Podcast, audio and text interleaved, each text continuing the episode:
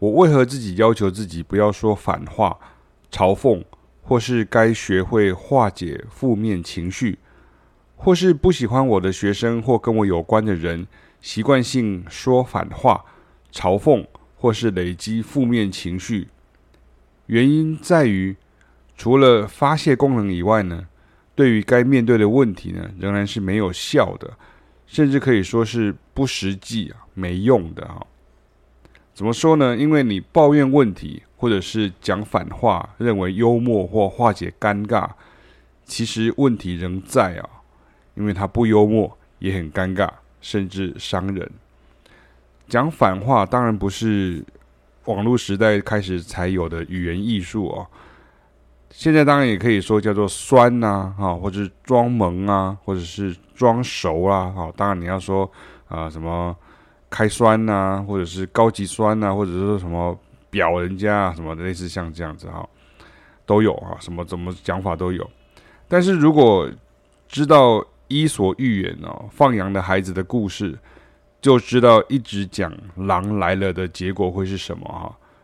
结果就是狼最后来了，然后信任也不见了，而灾祸也就真的来了哈。因为你幸灾乐祸嘛，就是幸灾乐祸的时候，灾祸就会来了。美国总统林肯也曾经有一个故事啊，是原本愤怒的要用书信啊指责办事不力的官员或将领啊，但写完后才发现自己不够冷静啊，没有纵观全局，进而把信给撕毁的记载啊。所以呢，我还是很老派的认为呢，不仅做事要负责任啊，讲话也是要负责任的。讲反话原来是幽默的一种，但是真的有能力驾驭幽默感的人不多、哦、所以大多是弄巧成拙。轻者呢，造成尴尬，重者呢，就伤害别人。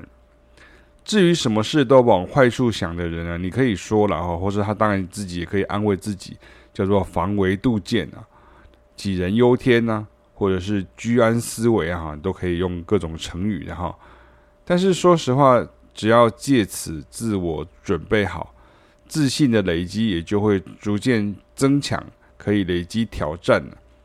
所以有很多时候呢，什么都会想说需要考虑别人怎么想啊，或者是怕说讲了什么会让谁不开心啊，亦或是别人讲了什么，总以为自己是不是让别人口中的呃这个讲的人啊、哦、或者是某种程度是缺乏自信啊、哦、这其实就是一种缺乏自信的表现而已啊、哦。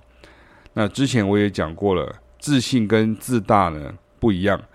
自信是好的，自大是不好的，而常会有人把自信误解成自大，把自大以为成自信啊。在心理学上也有研究，极度自大的人呢，其实很有可能是极度自卑的人。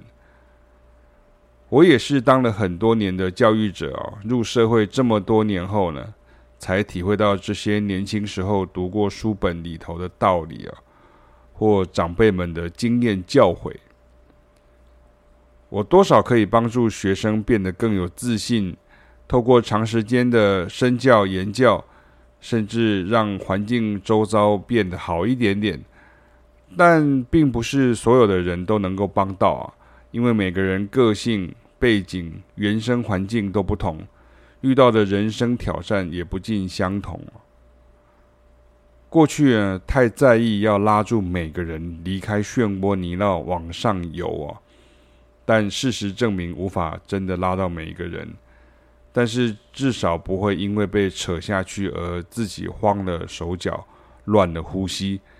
这可能就是我这个游泳教练哈，就是一个比喻嘛哈。这些年来呢，有比较长进的地方啊。负面情绪呢，或者是所谓的愤世心态呢，就像那一种溺水时呢往下沉的慌张啊，你真不够冷静啊，被牵引拖曳啊，就自身难保。也很难完成你自己的志业，保护跟你同行或同船的伙伴了。